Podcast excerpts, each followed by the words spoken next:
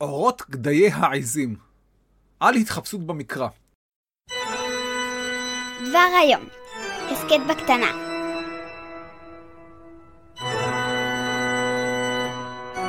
ג'ינג'י, לעסק, לעסק. שלום וברוכים הבאים לדבר היום, הסכת בקטנה. ט"ו באדר, למעשה י"ד בו, למען מאזיננו המנויים מהאזנה בט"ו בשל השבת, שנת 2674, לעליית תמריטו הראשון, מלך עילם לכס. אני דוקטור אילן אבקסיס. זהו הפרק השני היוצא היום. יצא אחד, היתולי הפתוח לכל, ופרק זה, שהוא פרק רגיל. גם פרק זה זמין במלואו למנויים המתרבים והולכים. אני מפנק את המנויים שלי. שני פרקים ביום אחד. לא חבל שתפסידו את כל התוכן המעולה במחיר שווה לכל נפש? ט"ו באדר, או י"ד, אז פורים שמח לכל. ומה מתאים יותר מפרק על התחפשות במקרא? בפרק זה נדון במקרה ההתחפשות הבולטים במקרא. המקרה הראשון הוא של יעקב אבינו עליו השלום. לפני מותו רצה יצחק לברך את בנו הבכור עשיו. יצחק לא היה מודע לכך שעשיו מכר את בכורתו ליעקב תמורת נזיד עדשים, וגם לא התעניין בזוטות מעין אלה. מבחינתו עשיו הוא בנו בכורו, והוא זה שיקבל את הברכה. יצחק ביקש מעשיו להביא לו ציד אשר אהב, ואז הוא יברך אותו. רבקה, שאהבה את יעקב יותר מאשר אהבה את עשיו, שמעה את דברי יצחק לעשיו, והחליטה לנקוט יוזמה. עשיו ויעקב היו תאומים, אבל ממש לא זהים. עשיו תואר כבחור שעיר, ככתוב, ויצא הראשון אדמוני כולו כאדרת שיער. יעקב עצמו הצביע על ההבדל ביניהם, ככתוב, הן עשיו אחי איש שעיר, ואנוכי איש חלק. פה אגב, באה לידי ביטוי גדולת הסופר המקראי בשימוש בכפל משמעות. חלק בלשון המקרא הוא גם אדם ללא שיער, וגם אדם חלקלק, נוכל וערמומי. יעקב חשש, בצדק, כפי שיוכיחו האירועים, שיצחק אביו, למרות עיוורונו, יקלוט את התרמית. ככתוב, אולי ימושני אבי, ימשש אותי, והייתי בעיניו כמתעתע, אבל רבקה אמנו חשבה על הפרטים הקטנים ביותר. ציטוט: ותיקח רבקה את בגדי עשיו בנה הגדול, החמודות אשר איתה בבית, ותלבש את יעקב בנה הקטן, ואת עורות גדיי העזים הלבישה על ידיו ועל חלקת צוואריו. סוף ציטוט. עשיו שעיר ויעקב חלק? אין בעיה. היא לקחה את בגדי החמודות של עשיו, הכוונה היא לבגדי החמוצות, הבגדים החמוצים מריח דם הציד, זאת על מנת שיעקב יפיץ ריח כמו עשיו, וגם הלבישה את יעקב בעורות גדיי עזים על ידיו ועל צווארו החלקים. אזורי התורפה בהם יכול יצחק למשש את יעקב. מכאן אנו למדים עד כמה עשיו היה שעיר, עד שהיה צורך בשערות העז כדי לדמות את שערותיו הרבות. ההמשך מוכר וידוע. יצחק אכן מישש את יעקב, וטבע את הפתגם, הכל כל יעקב, והידיים ידי עשיו. זה מזכיר את העברים בני ימינו, המתבססים גם על חוש המישוש, כתחליף לחוש הראייה. לאחר מכן ברח יעקב אל דודו לבן. מחשש לנקמתו של עשיו, שם הוא התאהב ברחל. אבל חוק שימור החומר עבד גם אז. ויעקב, שניצל את עברונו של יצחק, רומה על ידי עברונו שלו בלילה.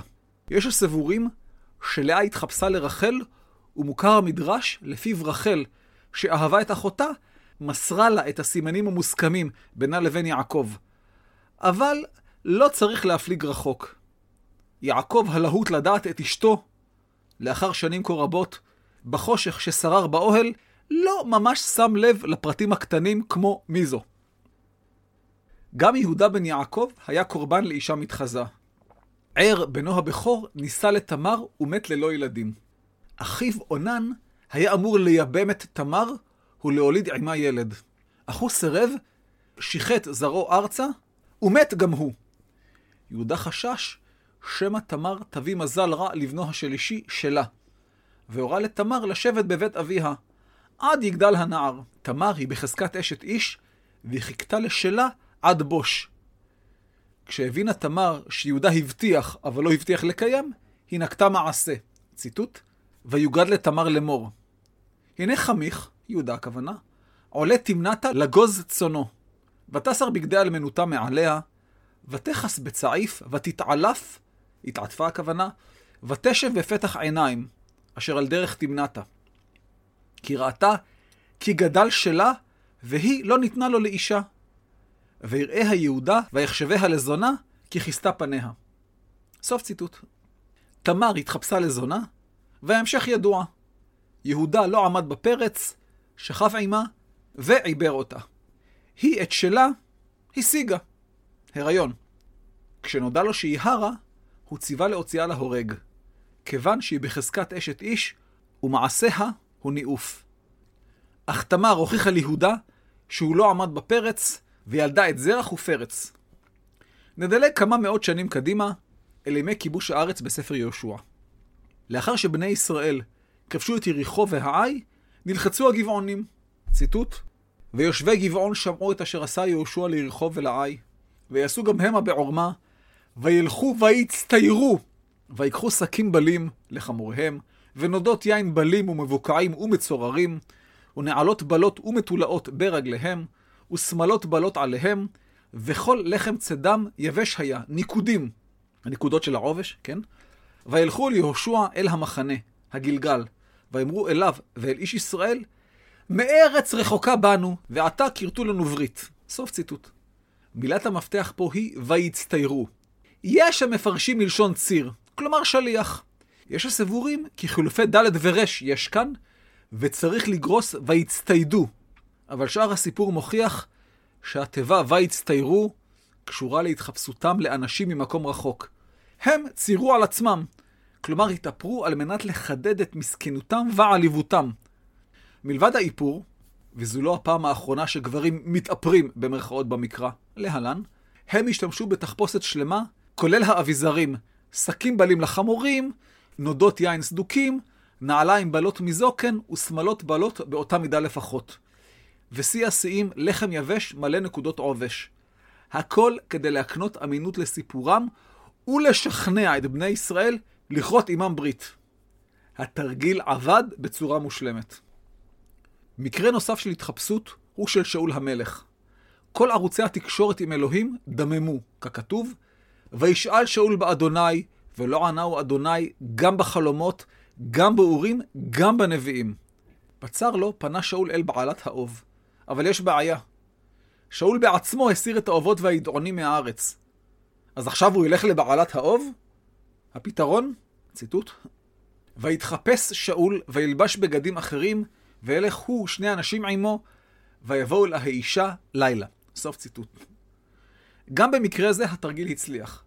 בעלת האוב החשדנית לא התלהבה להיענות לבקשה בשל חשש לחייה. שאול הרגיע אותה. רק בדיעבד היא הבינה מי זה, ונתקפה בפחד. שאול צ'רניחובסקי, בבלדה המופלאה בעין דור, רמז להתחפשות שאול, שוויתר על סממנים מוכרים. ציטוט: ובחשכת הליל, בלי קשת ושלח, על סוס קל עין דורה בא שאול המלך. סוף ציטוט. מתחפש נוסף שקשור לאיפור הוא איש האלוהים. בספר מלכים סופר על שלוש מלחמות של אחאב נגד הארמים. המלחמה הראשונה הייתה בשומרון, שם הוכה צבא ארם. המלחמה השנייה הייתה באפק. שוב הוכה צבא ארם, ומלך ארם בן הדד התחבא חדר בחדר. כפי הנראה, זהו חדר פנימי בתוך חדר גדול יותר. אך בניגוד למצופה, לא רק שאחאב לא הרג אותו, אלא הוא אף כרת עמו ברית שלום. איש אלוהים אלמוני עשה תרגיל. ציטוט: וימצא איש אחר, ויאמר, הכני נא. הקודם סירב להכות אותו ונטרף על ידי אריה, שלא נדע. ויכהו האיש, הכהו פצוע, וילך הנביא, ויעמוד למלך, אחאב הכוונה, על הדרך, ויתחפש בעפר על עיניו, עוד בחור שהתאפר בצבעי פנים, ויהי המלך עובר, והוא צעק אל המלך ויאמר, עבדך יצא בקרב המלחמה, והנה איש שר, עובר אורח הכוונה, ויבא אליי איש ויאמר, שמור את האיש הזה, אם ייפקד ייפקד, והייתה נפשך תחת נפשו, או כיכר כסף תשקול. ויהי עבדך עושה הנה והנה, והוא איננו. כלומר, השבוי ברח. ויאמר אליו מלך ישראל, כן משפטך, אתה חרצת, וימהר, ויסר את האפר, מזכיר איפור, מעלה עיניו, ויכר אותו מלך ישראל, כי מהנביאים הוא. ויאמר אליו, הנביא, כה אמר אדוני, יען שילחת את איש חרמי מיד, והייתה נפשך תחת נפשו, ועמך תחת עמו. סוף ציטוט. איש האלוהים גרם לאחאב לחרוץ את משפטו הוא, בדומה לנתן ולדוד במשל כבשת הרש. אחאב שלא הרג את בן הדד, ימות בעצמו. אחאב נעקץ על ידי הנביא המתחפש, וגם מתחפש בעצמו. לקראת המלחמה השלישית והאחרונה מול הארמים, אחאב נקט באמצעי זהירות, ביודעו שהוא מטרה מועדפת. בדומה למ"מים ומ"פים בשדה הקרב, המסירים את הדרגות ומנסים להידמות לחייל פשוט ככל הניתן. ציטוט: ויעל מלך ישראל, ויהושפט מלך יהודה, רמות גלעד. ויאמר מלך ישראל אל יהושפט, התחפש ובוא במלחמה, ואתה לבש בגדיך. ויתחפש מלך ישראל ויבוא במלחמה. ומלך ארם ציווה את שרי הרכב אשר לו, שלושים ושניים לאמור, לא תילחמו את קטון ואת גדול, כי אם את מלך ישראל לבדו. ויהי כראות שרי הרכב את יהושפט, והם אמרו, אך מלך ישראל הוא, ויסורו עליו להילחם. ויזעק יהושפט, ויהי כראות שרי הרכב, כי לא מלך ישראל הוא, וישובו מאחוריו. אחאב צדק, מדי שרד מושכים תשומת לב. השאלה היא כיצד הארמים הבדילו בין יהושפט לאחאב, וזו שאלה אחרת. ונמשיך. ואיש משך בקשת לתומו, ויכה את מלך ישראל בין הדבקים ובין השריון, הפוך ידך והוציאני מן המחנה, כי אוכלתי. התחפושת הצליחה, אבל החייל מת. מה שנקרא מכתוב. ניתן לראות בקשת בכינון ישיר, אך רוב השימוש בה הוא בירי מרוכז במטחים לעבר האויב. כמו שרואים בסרטים, כשהקשתים מכוונים לשמיים, וגשם חיצים נופל על האויב. הקשת, בדומה לארטילריה בת ימינו, היא נשק סטטיסטי. מתוך מאה חיצים, כך וכך יפגעו בגוש חיילי האויב. הסטטיסטיקה שיחקה לרעת אחאב, במקרה זה. מקרה אחרון אך מסופק הוא מקרהו של יאשיהו מלך יהודה. בספר מלכים סופר כי יאשיהו נפגש עם פרעה נכו במגידו, ופרעה נכו המית אותו. וזהו. בספר דברי הימים יש סיפור שלם על קרב בין צבא מצרים לצבא יהודה. קרב שספק אם היה, אך זהו סיפור אחר. על יאשיהו נכתב, ציטוט, ולא הסב יאשיהו פניו ממנו, כי להילחם בו התחפש, ולא שמע אל דברי נכו מפי אלוהים, ויבוא להילחם בבקעת מגידו. סוף ציטוט. התיבה החשובה פה היא התחפש. רוב הפרשנים מפרשים את המילה במובן של חיפש, רצה, שאף. זאת לאור ההקשר בו נכו ניסה להניא את יאשיהו מלהילחם, אך יאשיהו התעקש. אני מפרש את התיבה כפשוטה. כאחאב בשעתו, גם יאשיהו התחפש ושינה את לבושו, על מנת לא להיות מטרה בולטת מדי עבור הצבא המצרי. אך גם במקרה זה, נפגע יאשיהו מחץ ונפטר מפצעיו. גם בתנ"ך, כמו בימינו אנו, אנו מחליפים לעיתים זהות על מנת להשיג מטרה כלשהי. ברכה, בעל, ילדים, ברית פוליטית, העברת מסר או החיים עצמם. זהו, עד כאן, אורות גדיי העיזים. על התחפשות במקרא. תודה לכם שהאזנתם, ותודה לכל אלה שעשו מנוי ומאפשרים לי להפיק את ההסכת באופן טוב יותר. תודה לחברי מועצת החכמים, אבי הרטמן, חיים ארמון, אלון גלוסקה, אלי לבנה, עמית פלאצ'י ודודי שטיינר, שעזרו לי להכין תחפושת לפורים. אנא סמנו אהבתי בדף הפייסבוק וברשומות השונות. שתפו והפיצו את שם ההסכת ברחבי החלד והיקום, והמריצו את חבריכם לנהוג כמוכם. ותבוא אליכם הברכה, בכל מקרה. הגידו בגת ובשרו בחוצות אשקלון, שתשמחנה בנות רמת מגשימים, שתעלוזנה בנות רמת הכובש. הדואל הוא אילן כרוכית אילן abc.co.il. טופס צור קשר זמין גם כן, ורשימת התפוצה הכפולה, גם של הפרקים וגם של האתר, באמצעות מערכת רב מסר, חיה ובועטת. בדף הפרק יש טופס הצטרפות. כדאי. מי שמחכה לכם גם כן הוא ערוץ היוטיוב.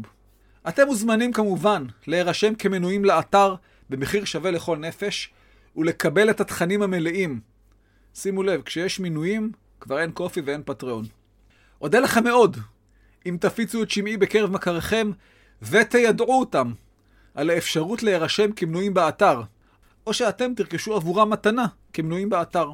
ספרו להם על התוכן האיכותי והמשובח שנבנה פה, בעמל רב, אריח על גבי לבנה.